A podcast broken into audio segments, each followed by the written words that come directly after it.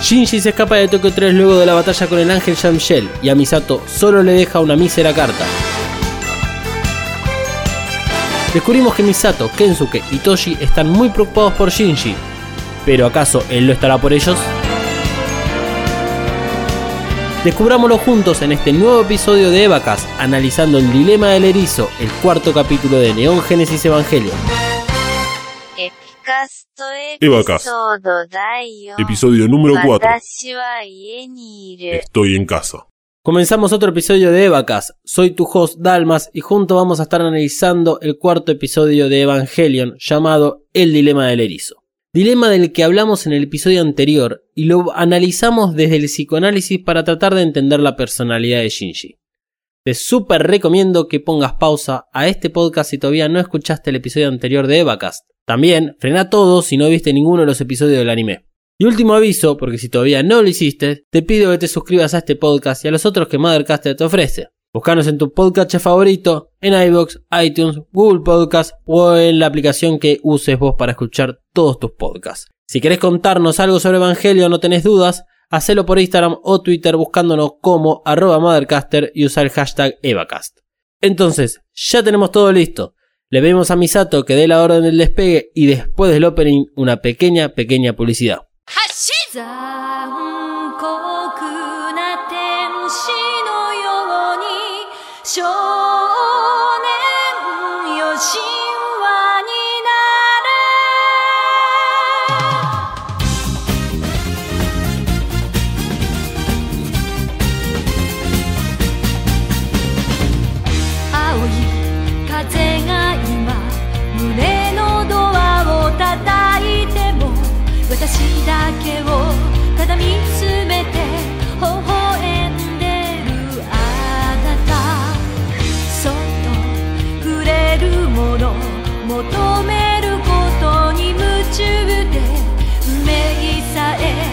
知らない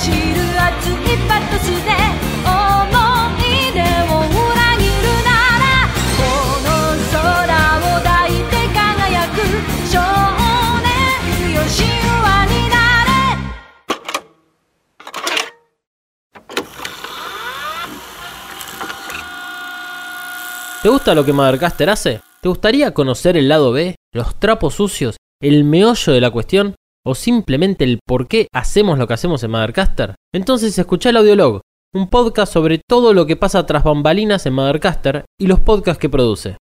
Busca Mothercaster o Audiolog en tu podcatcher favorito.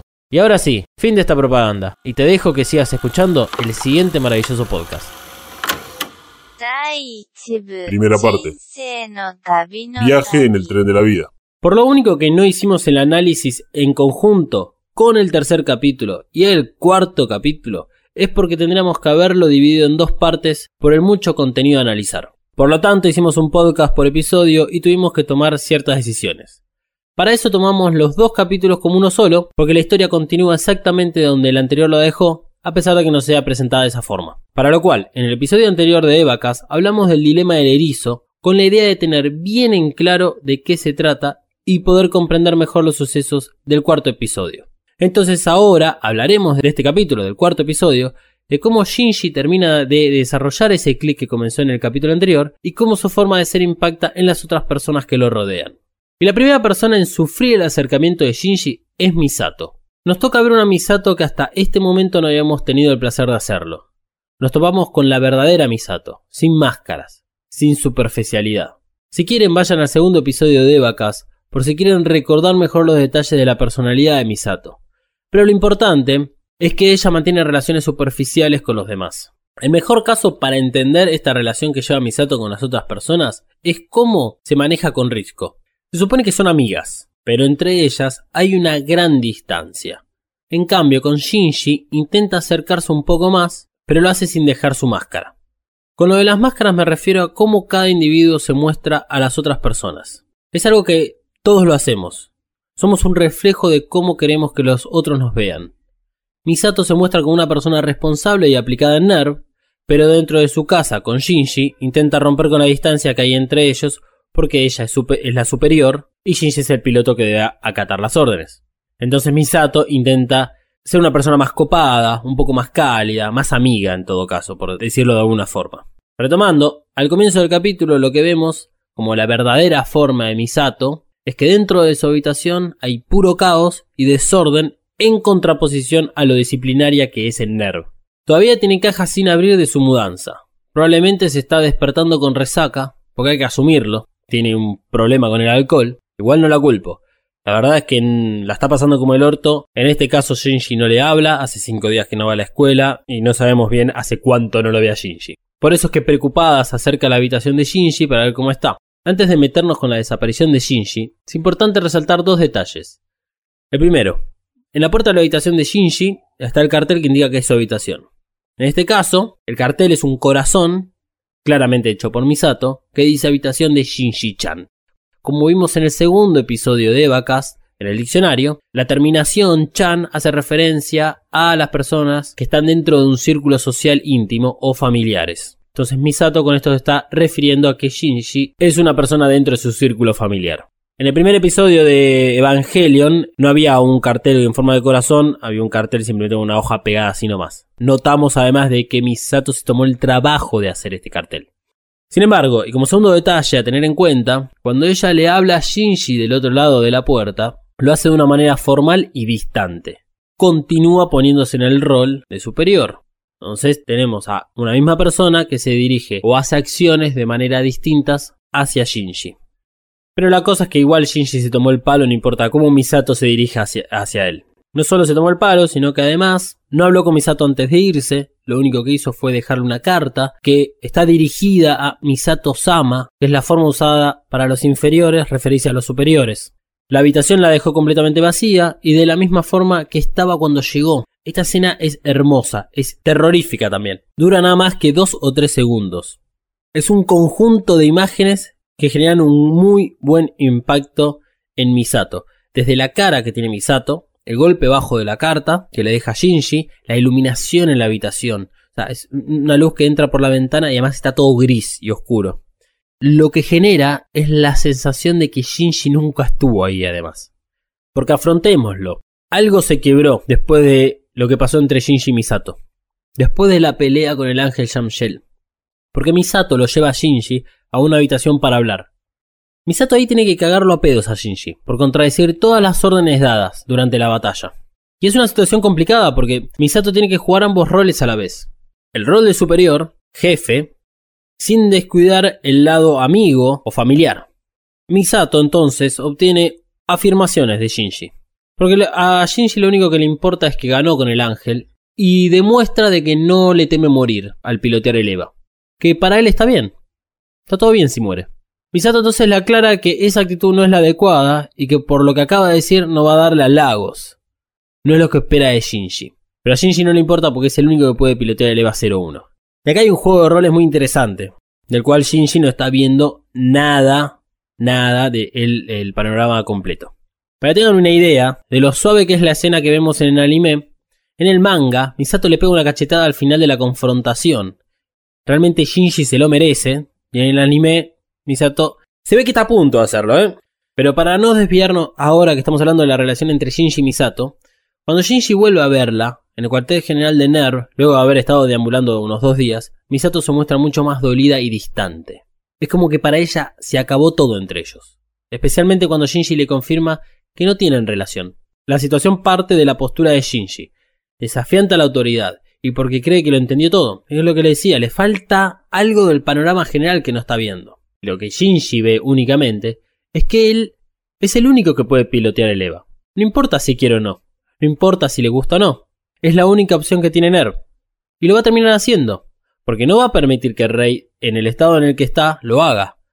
Porque Misato y Risco quieren que lo haga. Y por sobre todo porque Ícaro y su padre quiere que pilotee el EVA. Hasta este momento, en la segunda confrontación que tiene Misato con Shinji, Misato se lo quiere comer crudo. Pero mantiene la compostura, la rincona con lo mismo que hizo el padre en el primer capítulo. ¿Sabes qué? No me importa. Andate. Si vos no estás Shinji, Rey lo va a hacer. Rey va a pilotear el EVA. Esta situación no se trata de los demás. Se trata de vos, Shinji. Y Shinji se va de Ner. Y Ner lo que hace es aislarlo completamente del mundo que venía viviendo hacía, hacía dos semanas. Lo hace sentir como si nunca hubiese existido esa relación entre Ner y él. Queda aislado, no puede ver a Misato antes de irse, por ejemplo. A la única que ve termina siendo a Risco. Pero bueno, ya sabemos cómo es la relación entre ellos dos.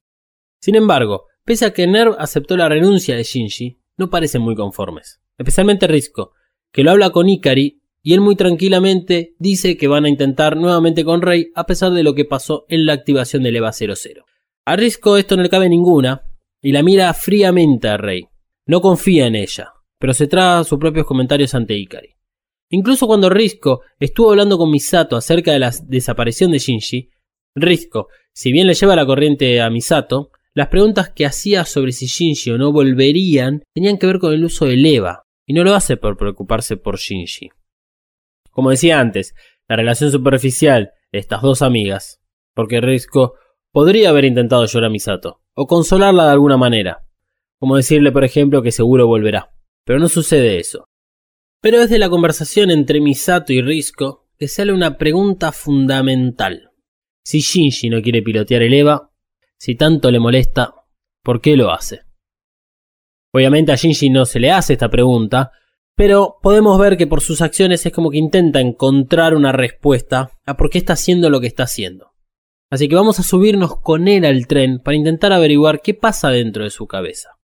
De acá en adelante, lo que vamos a encontrarnos es con una gran pausa en relación a la acción que hubo con los episodios anteriores. Es como que nos encontramos ahora en una meseta. Y es muy interesante porque es uno de los capítulos más ricos a nivel de historia y de narración que tiene toda la serie y recién estamos en el cuarto episodio de Evangelion. Así que imagínense todo lo que queda por delante. No es que tocó un pico, ¿eh? Hay más todavía de acá en adelante. Por lo tanto, ahora nos toca seguir a Shinji, un Shinji que está dentro de un tren, con la cabeza gacha, todo contraído en sí mismo. Vemos que no tiene plan. No esperaba que Misato reaccionara como lo hizo.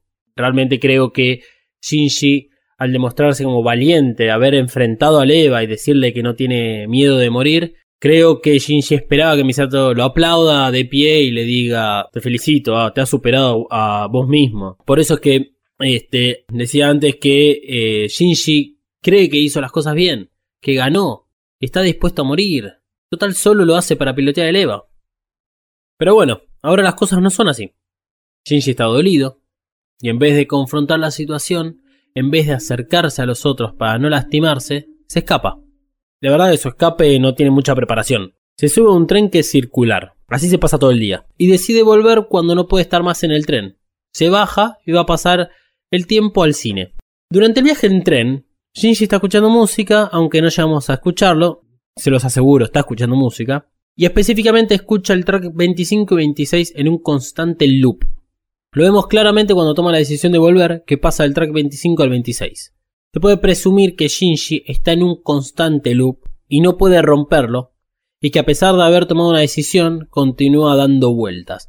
¿Qué quiero decir con esto? Y porque esta primera parte de este capítulo la llamé el viaje en el tren de la vida. Hay, mm, hay una simbología muy clara eh, con respecto a los trenes, que es que una persona se sube a un tren para recorrer un camino y llegar a otro lugar. Y acá Shinji se sube a un tren como si fuese a recorrer un camino y espera llegar a otro punto de una forma distinta, dentro de lo que es su arco de personaje, y sin embargo se sube un tren que es circular, por lo tanto va a volver al mismo lugar en el cual salió. Y con respecto a lo que está escuchando, es como que todo el tiempo está dentro de ese loop. Y cuando él toma la decisión de, bueno, tengo que volver, la realidad es que no es una decisión que rompa con ese loop. Lo único que vemos a, continuación es que va a demorar el regreso a Nerv. Por eso es que se baja, sale caminando, se, se mete en un cine, donde casualmente están pasando un documental sobre el segundo impacto, donde vemos que hay un par de vagos, una pareja chapando. Pero todo esto tiene algo, algo para mostrarnos. Hay un, hay un cuadro en el que se ve la cara de Shinji cuando está mirando a la pareja que cambia a disgusto al verla. e- e- es un segundo. E- Esta incluso debe ser menos que un segundo. Pero lo resalto porque Shinji no entiende la sexualidad. Profundizar en esto ahora no tiene sentido. Solo quiero mencionarlo. Eh, sigamos. Shinji pasa la noche en el pasillo del cine y a la mañana siguiente sigue su camino. Cuando Shi- Shinji decide volver antes de bajarse al tren, eso que le decía que tomaba esa decisión, la frase que dice es tengo que volver. Eh, En este caso es ambigua porque puede estar refiriéndose a volver a su casa, como si hubiese tomado la decisión de, ok, vuelvo a mi casa, o volver con Misato. Y es solo cuando vemos a Kensuke sabemos que está volviendo a la casa de Misato, porque eso significa que está regresando a Tokio 3. Me da la impresión de que Shinji tal vez piensa que al estar afuera un par de días puede mejorar la situación con Misato. Y que al regresar Misato no esté tan enojada, eh, o sea, agua bajo el puente. Pero mientras pueda va a demorar la confrontación, porque también es así de Shinji.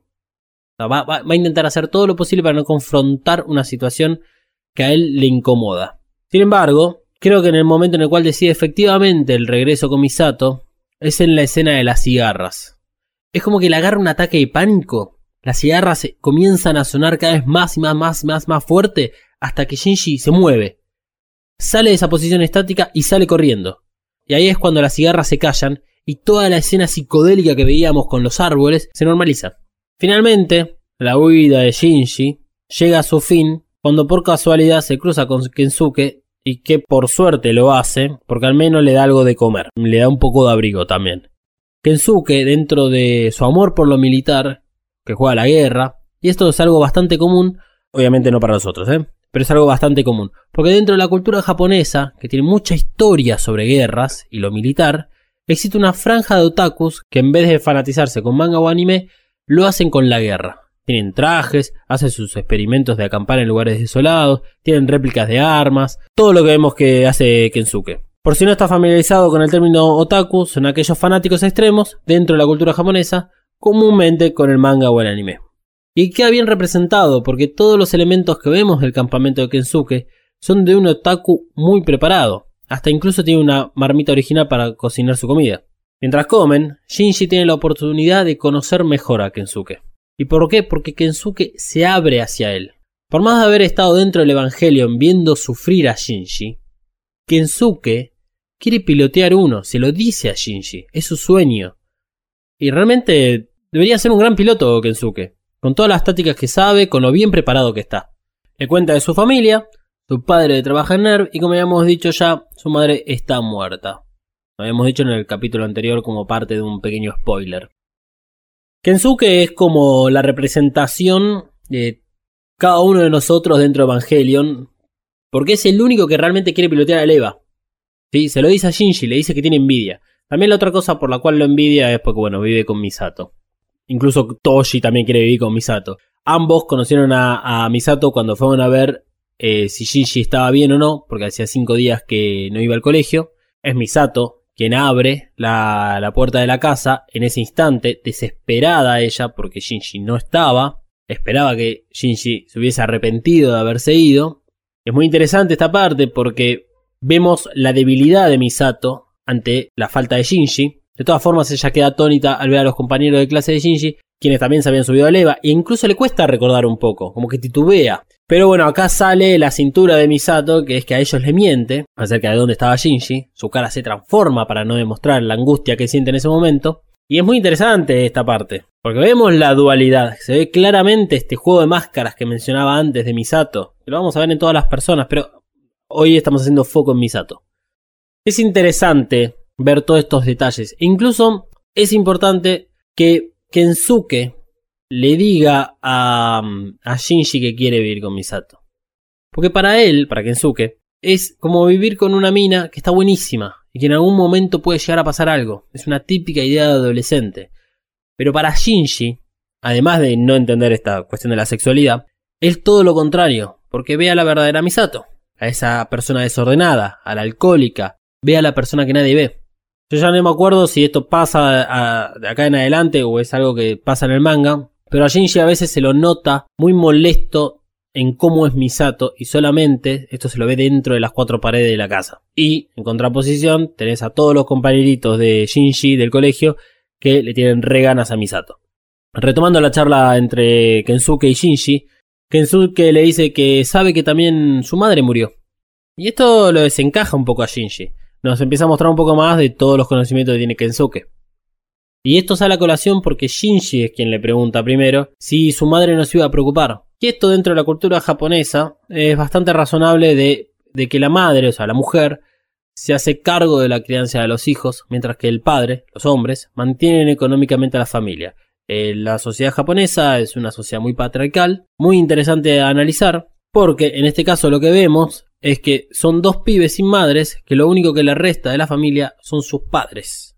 Y son padres que no le dan bola. El mayor trauma que tiene Shinji es que su padre lo abandonó, el que no entiende por qué. Él todo lo hace para que su padre lo acepte. Cree que Ikari lo abandonó porque no es suficiente hijo para él. Y ahí enfrente suyo tiene a alguien casi con la misma situación y que no presenta los mismos problemas. Afronta su vida de otra forma. Es muy bueno todo lo que sucede entre Kensuke y Shinji para que Shinji vea algo que le pasa a otra persona que es similar a lo que le pasa a él, con matices obviamente, y de cómo las otras personas reaccionan de forma distinta. O sea que hay otras formas de solucionar las cosas que le pasan a uno. De todas formas, bueno, Shinji pasa la noche con Kensuke y a la mañana siguiente, el brazo de Nerv que todo lo alcanza, lo va y lo busca.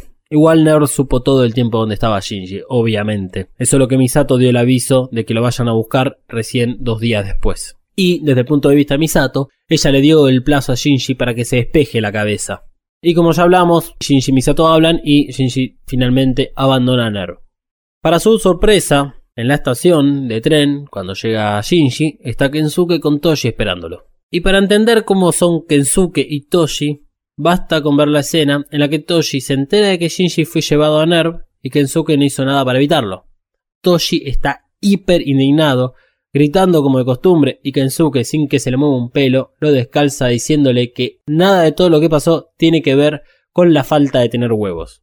Por eso hablo de que este es uno de los mejores capítulos de la narrativa y de los diálogos. Es, o sea, te muestra con cada escena cómo es cada personaje. En la estación de tren, Kensuke le dice a Shinji que tuvieron la corazonada de que iba a estar ahí. Después de todo lo que vimos de Kensuke, es claro que no es una corazonada, sino que hackeó la computadora del padre para sacar la información. Pero sí es cierto que muchos de sus amigos se fueron de la ciudad y eso daría una explicación a la escuela y al curso vacío.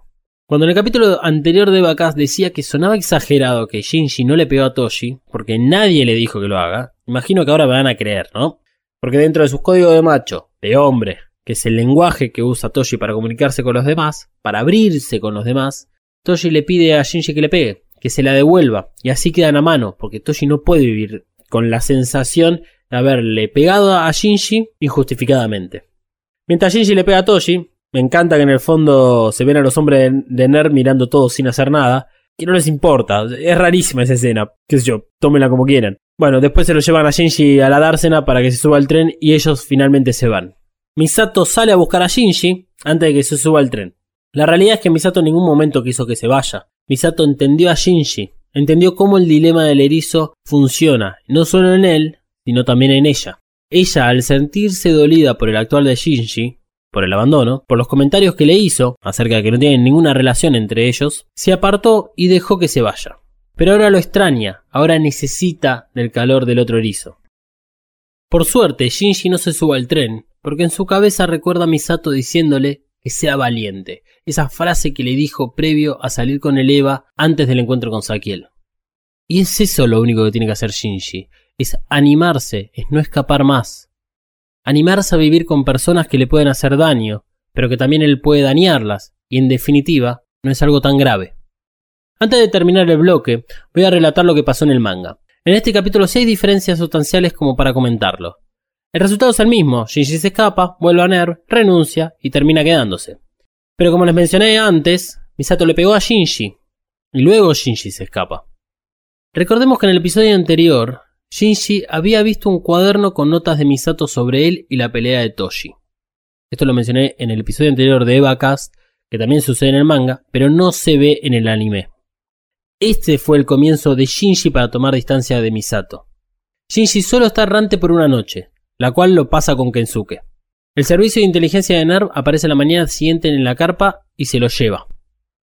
Misato habla con él en el área de detención de NERV.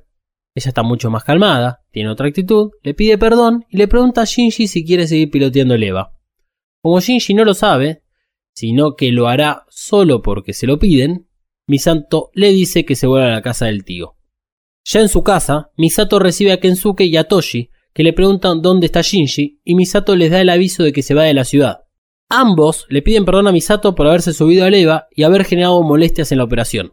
Al momento de la pelea con el ángel Shamshel, Shinji es quien toma la decisión de ejecutar el entry plug y recibir a bordo a Kensuke y a Toshi.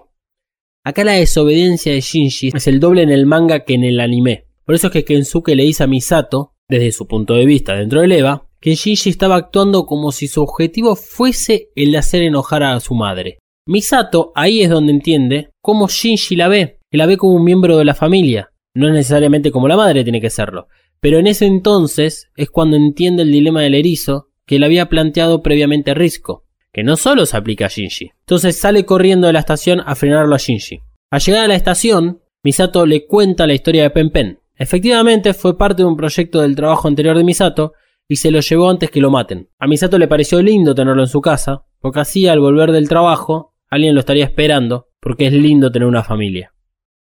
Finalmente le dice Misato a Shinji que ella no es el tipo de persona que puede vivir con un extraño por lástima o porque sea algo laboral, sino que después de tantas semanas de convivencia lo hace porque quiere, porque ella, Pen Pen y Shinji ahora son una familia.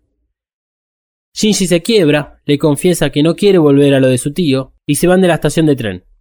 A la salida se encuentran con Toshi y Kensuke, que la habían seguido a Misato, y se desarrolla la escena del pedido de disculpas de Toshi.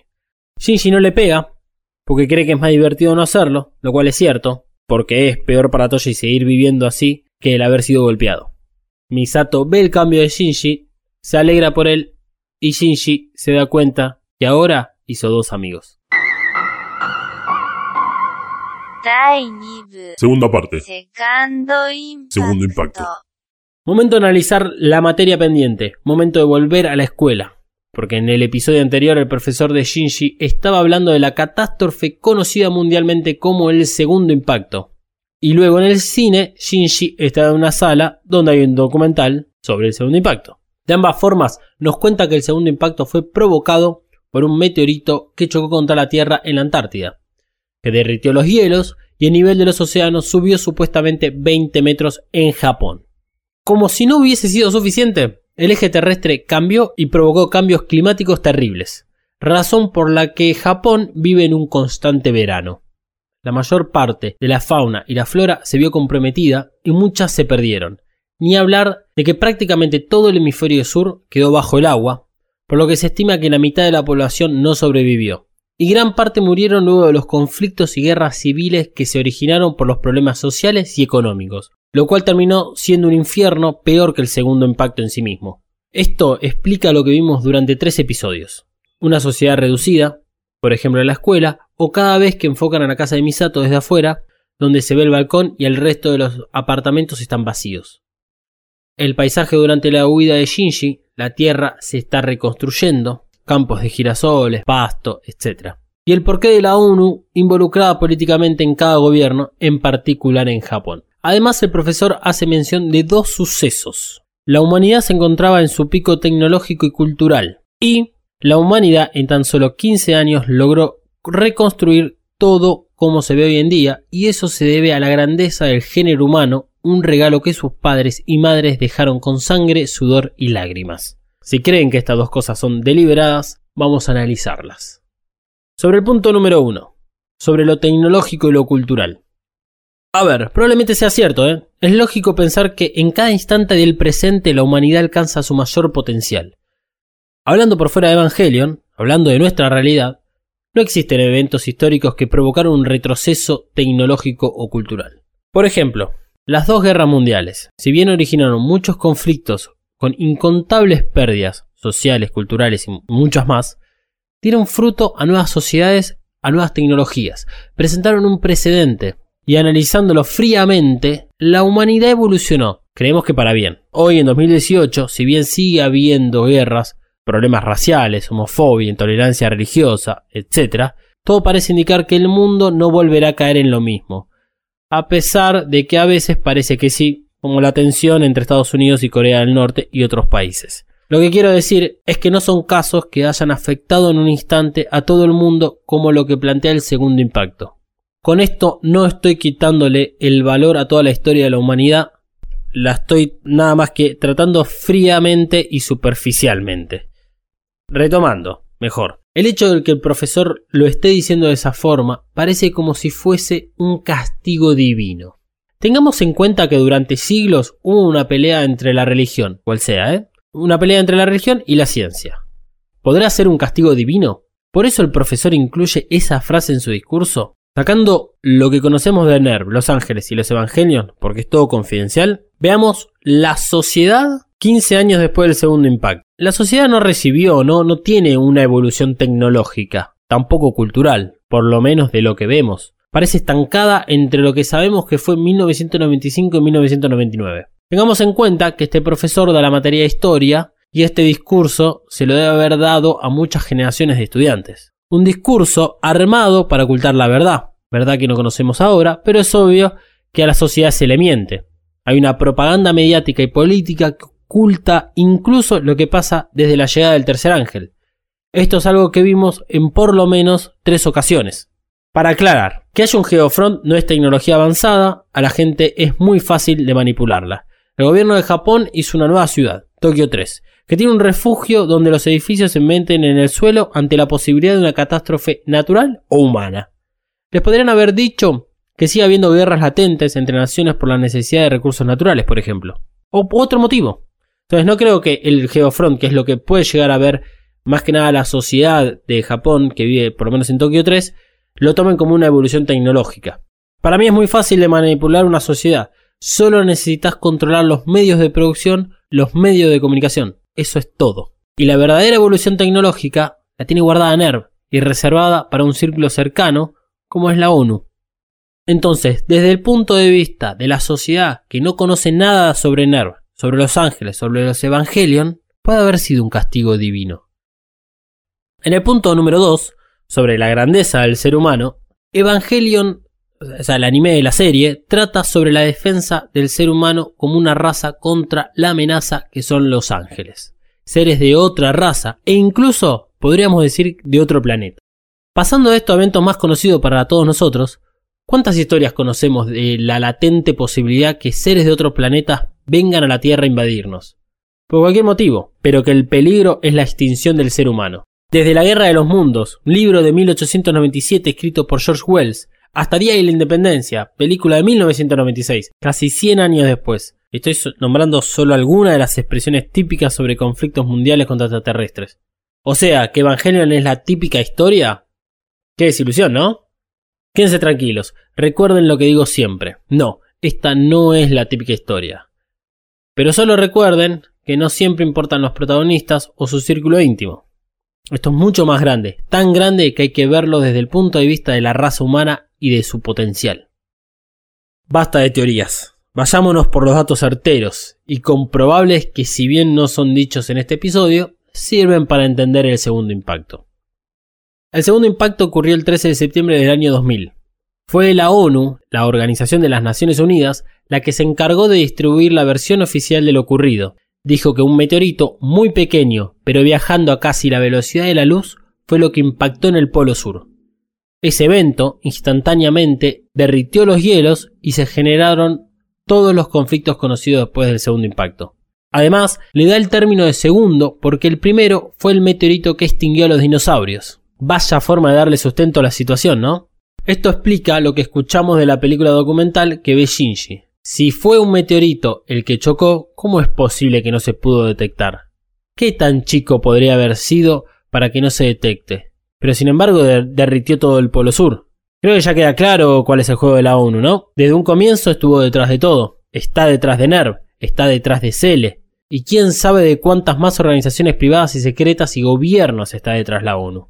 Hay más cosas por contar, pero es mejor hacerlo en otra ocasión, porque si continúo van a empezar los spoilers y no es momento para eso, no todavía. Pero por algo creo que hay una gran manipulación mediática y política por parte de la ONU hacia el resto de la sociedad, de por el cual están ocultando toda la verdad detrás del segundo impacto, y de por eso la teoría conspirativa que comentaba en el primer punto. Pero ahora yo me hago esta pregunta, ¿no? ¿Qué tan errado está el concepto del segundo impacto? Si pasara algo similar, si un meteorito choca contra el polo sur, ¿se derriten los hielos? ¿El eje terrestre puede cambiar? ¿El hemisferio sur puede quedar bajo el agua? Hice un poco de investigación y no realmente. Si un meteorito chocara contra el polo sur, sin importar su velocidad, no podría correr el eje de la Tierra. Un artículo publicado por la NASA, al cual voy a dejar el link en nuestras redes para que lo lean, habla de la posibilidad de que el eje de la Tierra cambie. Primero, plantea para que esto ocurra tendría que haber un impacto con otro cuerpo celeste de iguales o mayores dimensiones que la Tierra. La Tierra, al girar sobre sí misma, resulta en muchos efectos físicos, por ejemplo el momento, como fuerza. Para explicarlo de una manera más práctica, la bicicleta es el mejor ejemplo. Si ustedes se preguntan por qué dos ruedas ubicadas en la misma línea cuando están girando mantienen el equilibrio, por qué los ciclistas digamos no se caen, al girar las ruedas de la bicicleta se genera una fuerza que es perpendicular al movimiento de las ruedas, y esta es la que da el equilibrio.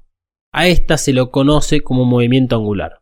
O sea, la Tierra, no está en el vacío posada. Al girar está en presencia de fuerzas generadas por la rotación. Por lo tanto, el choque de un cuerpo celeste tendría que ser capaz de romper esa fuerza generada por la rotación. Ni hablar que en el caos de un choque entre dos cuerpos, lo que generaría es un desastre en la superficie que directamente destruiría la Tierra y no sería capaz de mantener la forma. Vean videos de objetos chocando en cámara lenta, por ejemplo, y vean cómo se deforman. Algunos, como una pelota de tenis, por la velocidad y el material en la que está fabricada, le permite luego el impacto retomar su forma inicial. Pero no sería el caso de la Tierra. La Tierra no es una pelota de tenis, y ante un impacto semejante, quedaría completamente destruida y todo lo que está dentro suyo dejaría de existir. Pero, asumiendo que efectivamente la Tierra sobrevive tal cual es a un cambio de eje, sí es correcto asumir que habría cambios climáticos, efectos catastróficos para todos nosotros. Vientos de una velocidad inimaginable, cambios de temporadas y muchas de las cosas que efectivamente sí pasaron en, el post segundo impacto de Evangelion. Pero toda esta catástrofe duraría cientos de años. Y muchos más serían los que se necesitan para que la Tierra vuelva a acostumbrarse a su nuevo ritmo, por así decirlo. Y hay muchísimas otras consecuencias, para eso si pueden lean el artículo completo, si no dentro de algún tiempo haremos un episodio especial sobre el segundo impacto y toda la verdad. Por todo lo que acabo de explicar, creo que en Evangelion usan la figura de un meteorito diminuto. El único posible daño que le haría a la Tierra sería un cráter y el hecho de que su velocidad sea casi de la velocidad de la luz daría la explicación al cambio de eje porque tendría mucha energía ese cuerpo celeste. De todas formas, es ficción por supuesto, pero no olvidemos que esta es la aplicación dada por la ONU a los sobrevivientes del segundo impacto. O sea, en Evangelion se supone que la sociedad debería creérselo debería creer que un meteorito chocó contra la Tierra en el Polo Sur. ¿Cómo es posible que nadie haya salido a desmentir esta versión? Y probablemente la razón sea porque todos los científicos que pueden hacerlo están trabajando para NER, mundialmente hablando. Ya no nos queda más tiempo. No hay nuevos perfiles de personajes para comentar y tampoco hubo términos que explicar, salvo por uno, Marduk, pero lo vamos a dejar para cuando valga la pena hablarlo. De acá en adelante, emprendemos un nuevo camino. Pero antes de terminar hoy, quiero decirte a vos que estás escuchándome que sé que en estos primeros podcasts de Vacas di muchas vueltas sobre la personalidad de cada uno de los personajes, hice mucho hincapié en el dilema del erizo, o sea, le dediqué casi dos episodios completos. Y hablo de cosas científicas, por ejemplo. Te aseguro que las próximas emisiones no van a ser tan así. Es muy importante que entiendas las bases de Evangelion que radican en la fortaleza y debilidades de sus personajes, como toda historia. Pero la cuestión es que dentro de poco notaremos que la evolución de Evangelion será exponencial. La narración, los personajes, la historia va a despegar y no va a existir tiempo para que analicemos todo eso junto. Te pido disculpas si fui repetitivo y cansador, así como sucede en Evangelion, que es necesario darle el tiempo para el desarrollo de la historia en estos primeros capítulos te pido que también nos des el tiempo a los que hacemos Evacast porque todo lo que viene es impresionante. Y ahora sí, el momento que todos esperamos, Fly Me to the Moon.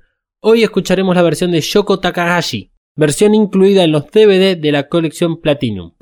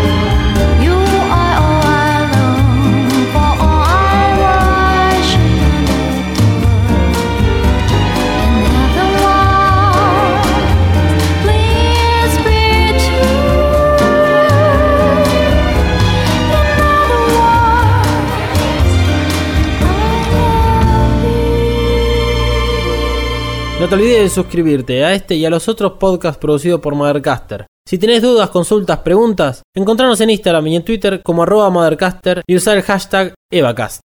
Este episodio de Evacast fue producido, guionado y editado por Dalmas para Mothercaster.